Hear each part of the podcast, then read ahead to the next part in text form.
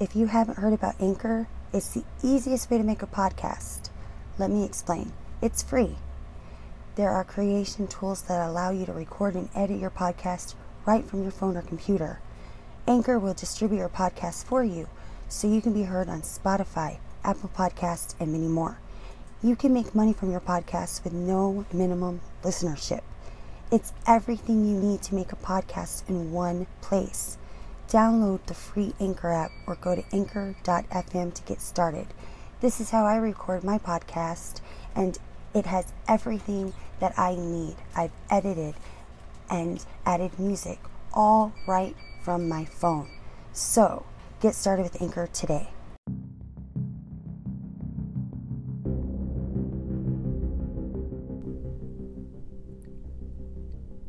Hello, everyone. This is Crystal, and welcome back to All Things Dark podcast. This is probably the last episode I'm going to upload for the day. We're back to true crime. And before we get started in this one, I just want to warn you this is the death of a child that we are talking about, and this is the death of potentially more children, but thankfully, those deaths were stopped. We all know that Halloween is a spooky holiday and it's known to be about monsters and demons. Of course, we don't all believe that, but that's really the reputation it has. And of course, there's trick or treating. But in 1974, it was a real monster that was walking the streets that night with his children. A real monster that called himself a dad. Ronald Clark O'Bryan is known today as the man who killed Halloween and the reason that he earned that name, as well as his other nickname, the Candyman, was because he murdered his own son, Timothy, who was only eight years old, with a cyanide laced treat. And the reason that he did this is disgusting. It is disgusting to kill your own child, or any child, or anyone for that matter, but really, the reason he did it just really pisses you off. So, they were out trick or treating and minding their own business. When they reach this house that is all dark, right? So he is out with his children, Timothy 8 and Elizabeth 5. And they're trick or treating. And they're out with their friends Jim Bates, his wife, and their children. This is in Texas, and they're out, they're just out trick or treating, and they notice this dark house. But they tell the children, go ahead and ring the doorbell. Go on. No one answers, and they move on. But O'Bryan lags behind, and then moments later, he comes running up and he's like, Look what I have, look what I have. And he's waving five giant pixie sticks. These are the 22 inch straws you know, filled with sugar. You know what those are. And he tells the kids it's their lucky day because the rich neighbors are distributing these expensive treats. Each of the three children on the walk got one pixie stick each. And later, O'Bryan gave the fourth to the other child, the, his other child, the five year old daughter. The final pixie stick was handed to a visitor who rang the doorbell late, their doorbell later that night. So there's all the pixie sticks distributed.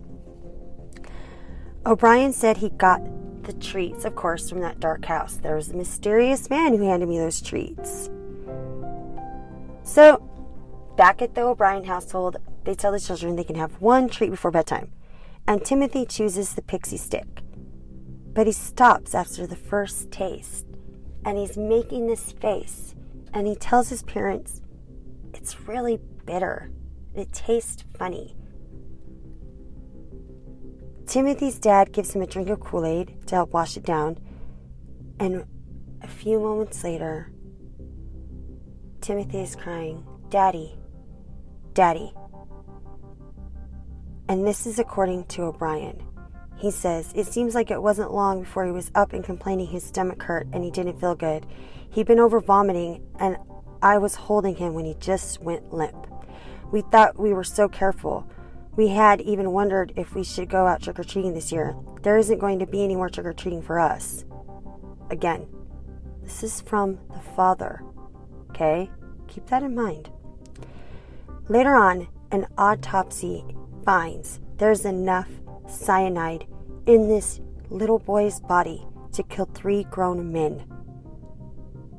And police land right on the O'Bryan's doorstep because they find this death suspicious. Yeah, so it didn't take them long to decide they were going to look at Ronald or his wife or both. And so they wind up examining those pixie sticks.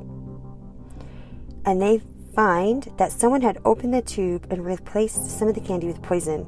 And then the tubes had been stapled shut. So that's probably not the best idea, just to staple them shut. One of the children who had gotten the, a tainted pixie stick had been put to sleep. Um, but he woke up and he managed to pull the staple out. And the other tubes were, God, thankfully recovered, and none of these children died. Even though he got the staple out, he didn't need any. And so, Candyman becomes suspicious to the police. They become suspicious of the story, especially after he offered his version of how he came into possession of this cyanide laced candy. He said that he rang the doorbell to the dark house and a man thrust, that was his word, thrust, the five pixie sticks at him. He said, I saw nothing but a hairy arm. But that story didn't hold much weight because it turns out that the man who lived there was an air traffic controller and he had about 200 people who could vouch for the fact that he was at work at the time that he was supposed to have just thrust the candy at O'Bryan. So Ronald's story is beginning to fall apart. The detectives start looking into Ronald O'Bryan's background and they come up with some facts that are pretty startling. He's an optician who worked for Texas State Optical and was hmm, about a hundred thousand or so in debt and had lost his house and was on the verge of losing his car. So we're talking about a desperate man in deep debt here. He was about to lose his job because his bosses had discovered that he was stealing. Also, in a decade before the crime, he had been booted from 20 other one positions. So this man could not hold a job. He was in tremendous debt. He lost his house, he's about to lose his car, and he was about to lose his job. Again, desperate. To top all of this off, investigators have learned that he'd taken out about $60,000 in life insurance on his children and they thought that he planned to kill them for the insurance money. Within days, Ronald O'Bryan was under arrest for the murder of his own son. He callously murdered his own child with enough cyanide to kill three grown men. He put this little boy in tremendous hell and pain for money. Detectives were never able to actually pin down where the cyanide came from, but several witnesses at O'Bryan's trial which had started in May of 75, told of his interest in obtaining the poison and how much of it could kill people. So, yeah, that's pretty damning.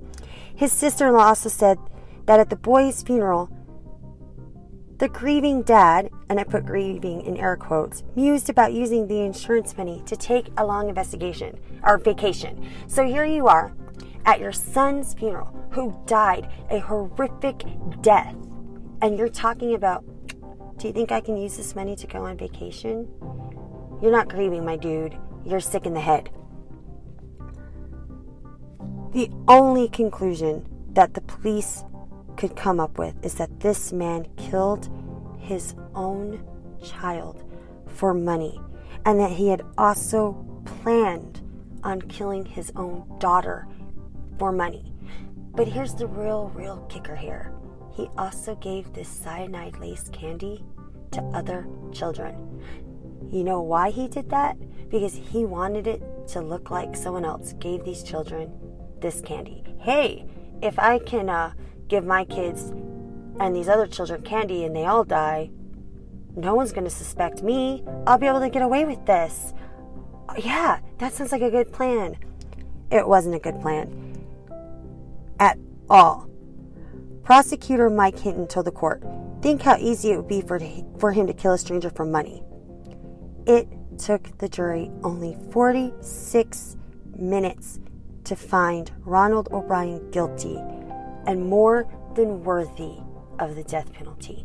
Again, he not only callously murdered his own son, he was going to murder his daughter and take other children out with them to try to look innocent and then get money. This is a man who cares only about himself. This is a man who only thinks of himself.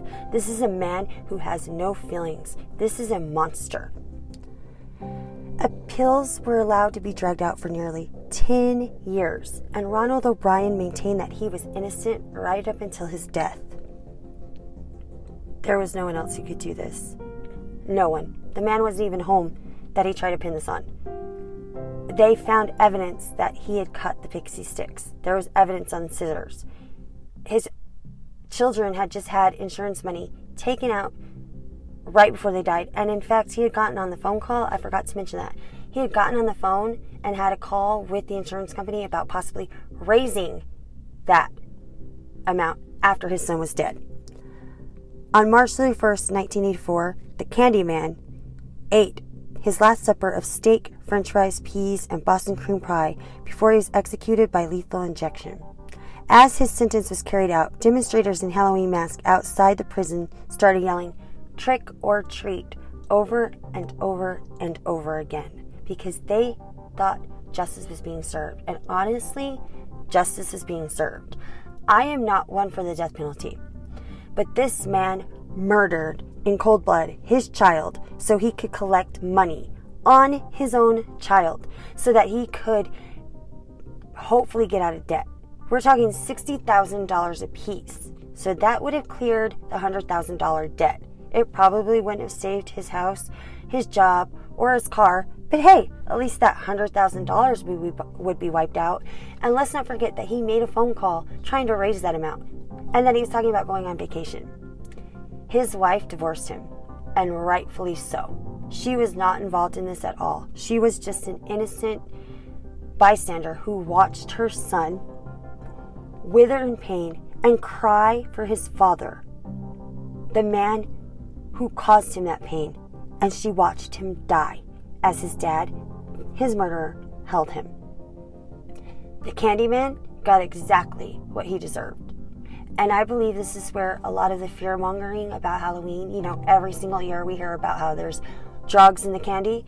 And it happens on occasion. Let's be honest, it happens on occasion. But it doesn't happen on a widespread scale like people fear. And I think this is where that fear comes from. Because the Candyman murdered his own son viciously. He put him through a lot of pain viciously, and he did it for money. Ronald O'Bryan, aka the Candyman, met the only end that he deserved. And no one will change my mind about that, whether you're for the death penalty or against. He was too bad for this world. He had no remorse. He was joking about going on vacation while burying his son. He would have easily killed his daughter and three other children, four other children. There was six, right? So four other children. And he was going to do it so he would look innocent and collect the money. That is not a person who deserves sympathy. and That is not a person who deserves to sit in jail for the rest of his life. So, with that, I say, Candyman, I hope that you are suffering right now, just as your son did. Until next time, bye.